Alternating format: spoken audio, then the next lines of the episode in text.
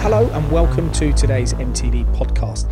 I'm Paul Jones, the managing director and founder of MTDCNC.com. And today I have the pleasure of being at a company uh, called Printing Portal. I'm with James Hawkins, who is the uh, the owner of this business, um, a company that was founded uh, a few years ago, and as, uh, as as it suggests in the name, is a specialist in 3D printing. Um, James, welcome to today's podcast. Firstly, um, be good to get a little bit about your background and your history, and what what sort of took you into um, into starting this company? Sure, thanks, Paul. So, um, it, I mean, you, no one would connect me, I think, with uh, 3D printing maybe eight years ago. I was in a bank um, working on a fairly bland product, should I say, uh, in the money market, money market fund industry. Um, lo- lovely guys, uh, lovely place, but for me, I needed something a little bit more uh, tangible. And um, when I had a friend of mine who was a, uh, it still is a industrial designer, we chewed the fat for many hours about uh, 3D printing and its possibilities, its capabilities. Um, of course, there was a bit of hype back then uh, about 3D printing. It was in the in the press quite a lot, um, and I rolled with it. I, you know, I did a bit of research and figured actually this this is a technology that I think can can really change the way that we um, get parts made. And that's what's going to be um, great to tune into on this podcast. We're going to find out about your company, the types of parts that you're making, but of course, what you've learned along this journey as well, the technology that you've invested in, and and why. And I think I'd probably start there because for a company like yourself, specialists in 3D printing, you need pretty specialist equipment. So, what did you procure? We do. Um, I mean, we so we began our journey on SLA, SLA machines, so cheap desktop machines. Um, and although they gave us a nice surface finish, they were quite brittle and you couldn't really use them in a production setting.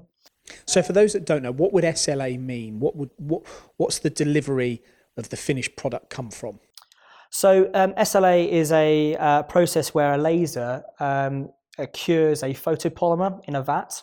So, it's a photopolymer um, liquid resin and uh, the laser will cure it into a position. Um, and then each each layer is either peeled off or um, and then the, the, the, the, build platform is lowered uh, into uh, and for the next for ready for the next layer. Now, um, yeah, I mean it's it's great for as I said maybe uh, mold making. So we'd use um, a print a positive part, finish it off, uh, make a silicone mold, which was great for uh, pouring in polyurethane of, of different materials with different characteristics. Um, but that's quite a long process and, and, and, and, manually intensive. Is it quite a hobbyist technology as well? It, it is, yeah. You'd say you'd say it's it, it is and it isn't. I mean, for the dental industry, it's massive, um, and um, there are other industries out there that use that technology um, you know, pretty affordable, lower cost. It can be, but there are larger machines, of course. SLA, there are larger SLA machines which um, do the same job, but um, with better material sets. To be honest with you, um, but for us, you know, we, it was a great starting point. But in order to really get into that production and start, you know, hammering out large mar- uh, parts um, in a in a small period of time, uh, we needed a different technology, and that's where we came to HP's multi-jet fusion. Well, let, us explore that then, because um, without the want to try and give you more competition by people going out there buying these multi-jet fusions, which I'm sure, in fact, wouldn't be a problem to you because you, you've got that entrepreneurial flair anyway to succeed. But what, tell us what that technology is about and what the differences are. Well, I guess I'll, I'll, I'll talk to your first point in the sense that um, I would not be worried because it, it is quite a, um, an investment. There's, it's not just on the capital side, but on the educational side, you need a lot of um, CAD skills um, and and other ancillary um, machines to really get the best out of the MJF machines.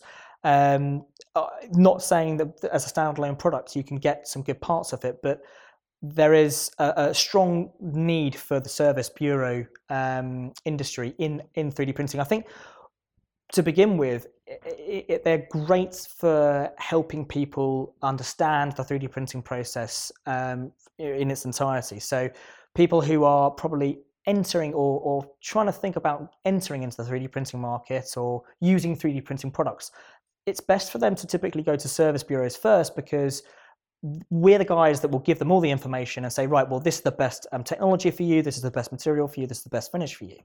Um, and then beyond that, once they've got that you know education, they'll probably look at buying their own machines, no, no doubt, depending on, on the volume that they're they're looking at. But that MJF technology is it geared around the application? You know, what what does that specific technology give you better results with? How, how does it work? So, I mean, so how it works. So, uh, uh, multi-jet fusion being different from um, SLS, which I think is probably its closest comparable. Um, they are both powder powder-based materials. Um, they um, differ in the fact that multi-jet fusion uses uh, a lot of HP's proprietary knowledge on on um, material jetting. So uh, they have a, a jets which allow uh, you to deposit small amounts of uh, fusing agents in a specific location. Um, compare that to SLS, which uses a laser to melt um, parts into position. For me, um, I prefer the MJF solution because it was actually very quick.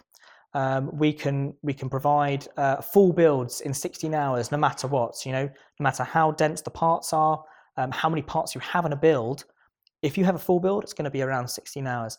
SLS, if you have lots of small parts, you've got a laser that has to follow those patterns um, in on each layer, which will add up in your time. So you know, there's a there's a difference in that in that. Aspect. What about the quality of the component though that comes off as well? Is there any way that that differs? I think they're both they're both good quality to be honest with you on both the, the SLS this Jeff. So so for me um, the the MJF is um, supposedly more isotropic. So in that sense, you know you're you have strength throughout the part and the X, Y, and Z that maybe you don't have so much in the Z value, especially compared to an FDM part.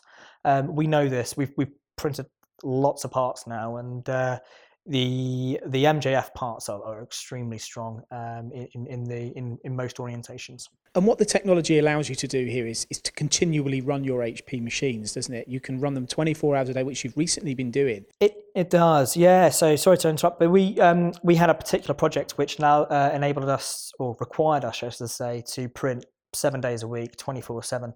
Um, and with our particular setup, where we have uh, build units, and and I guess that's a different com- comparable with the SLS is that these build units actually go out of the machine into a specially designed post processing machine, which is really easy for us um, to, u- to use um, and swap out. So, what that enabled us to do when we had a particularly busy patch um, at the end of last year, start of this year, was to um, uh, ex- uh, extract a build unit at 6 a.m., run a build that had been prepped and ready to go, a build units uh, for the day. Uh, when that build unit was finished, we'd extract it by 7 p.m.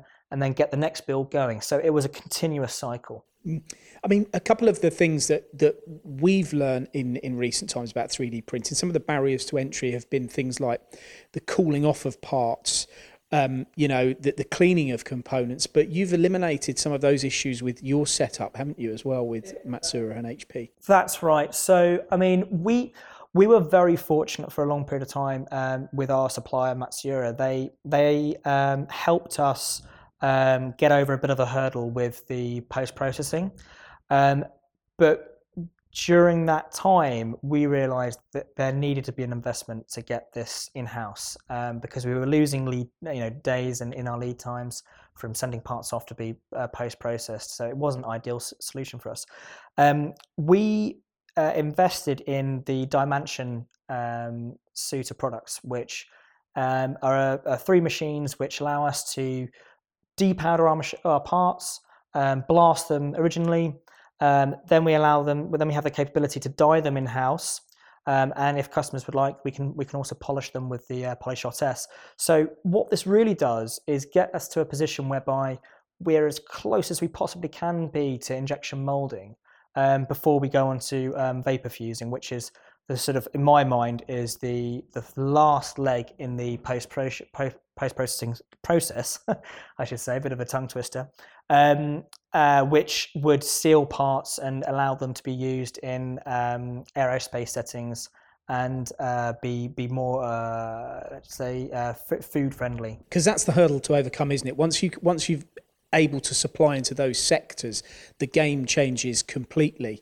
It, it is. I mean, I think you've always you've always got to. Whenever I make an investment, it's always with the customers in mind. You know, what is it they want? Um, so we know that you know, eighty percent of our of our customers are having parts dyed.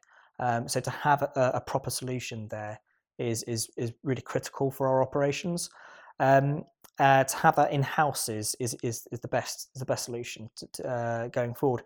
So um, you know, if if we were to um, if we if our, our future investment, it will be uh, uh on the lines of uh, vapor fusing. And what would that vapor fusing do then? So so as you as you sort of touched on just a second ago, it allows us to go into markets which we're, we're currently I would say not quite ready to go into. Um, we do do parts for them, but you know, if your if your customer is operating in a um, a cleaning room, a clean room, um, they can't have any powder on their parts whatsoever. With a vapor fusing technology, what you're doing is you're effectively sealing your parts so that there's no powder uh, possible to come off to come off the into their clean room, which you know for those guys is is pretty mission critical. And so if you looked at it and just to try to put a number on it, if there was a, you know, 100 products to be made around the world at the moment, four or five can be 3D printed and say 95 can't because of the reasons we touched on. By having these technologies advancing like they are, in a few years' time, do you think that, you know, that ratio might be up to 50%, 50 out of 100 components can be made because, you know, they can now fly on aircraft, they can now go into the in, into the food industry, they can be used in conjunction with medical products. Is is this really where your entrepreneurial flair is looking to grow this company? Uh, uh, absolutely. I think um, you know it, it is the end game. I mean, for 3D printing, it, it, it it's I think it's pretty much shaken off the prototyping image it had for a long time. Um, it's getting towards that, you know, in most people's minds, eye, uh, a production grade um, uh, technology. Um, but there are certain industries that still require that extra little bit to get there. Um, but there are, I mean, you, you, you, mentioned aerospace. There are 3D printed parts in in the aerospace in planes right now. It's it's already begun. People people are um, probably unaware of the fact that, that, that 3D printing has entered these markets, but they, they have done so and they'll continue to do so. But the stringent regulations to overcome, but again, these are these are being you know being done at the moment aren't they you know these regulations some of these comp- the parts the integrities the, the accuracies that are needed these machines are delivering these, James. I, wanted to just um, ask you another question, which is quite interesting to me because you mentioned it about production. Where's the split now with the technology that you've got from the volumes of where you would have gone to an injection molding machine previously to where you don't need to at the moment? You know, thousands off, hundreds of thousands off. What's the? Yeah, I, I guess so. I mean, it depends. Where's, the, where's the value? Where's the where's the best? When does the return become better from an injection molding machine compared to a 3D printer? Very hard to say unless you gave me a part in my hands to look at. But I think um, you know one of our customers, um, you, you, could say, is on the cusp of, of, of saying, well, they didn't they tool up and go injection molding, but they haven't done so because they're, they're very happy with the level of service. Um, they can get parts on order, so it's a simple it's a simple phone call sometimes saying, "Hey, can we just get another, you know, forty of these of these brackets?" Um, uh, so it's the agility it gives your business, the agility, it? the... Agility, the... flexibility. You know, we have we have other customers who have to make very small design changes on on, on iterations, perhaps. So for them, it's it's you, you wouldn't talk, you would never tool up. Um, so you, are getting into volumes now. I mean, as I mentioned, we we did uh, about n- nearly fifty thousand clips during um, the March uh, lockdown for the medical industry. Now, you know, people would never in a million years think that you could do 50,000 clips in five days um, prior to, I think, you know, to 10, 10 20 years ago. Um, so the industry has moved forward. Um, I think I think throughput is a big, um, certainly a big um, requirement to catch up and um, take on more parts that would be injection molded. Obviously, the other the other thing is cost. You know, people do look at cost, um, but I think uh, costs are coming down continuously. They always they have been for the last ten years. Um, we know that people sometimes get surprised at our our prices and think, actually, well, we, with these prices, why would we tool up?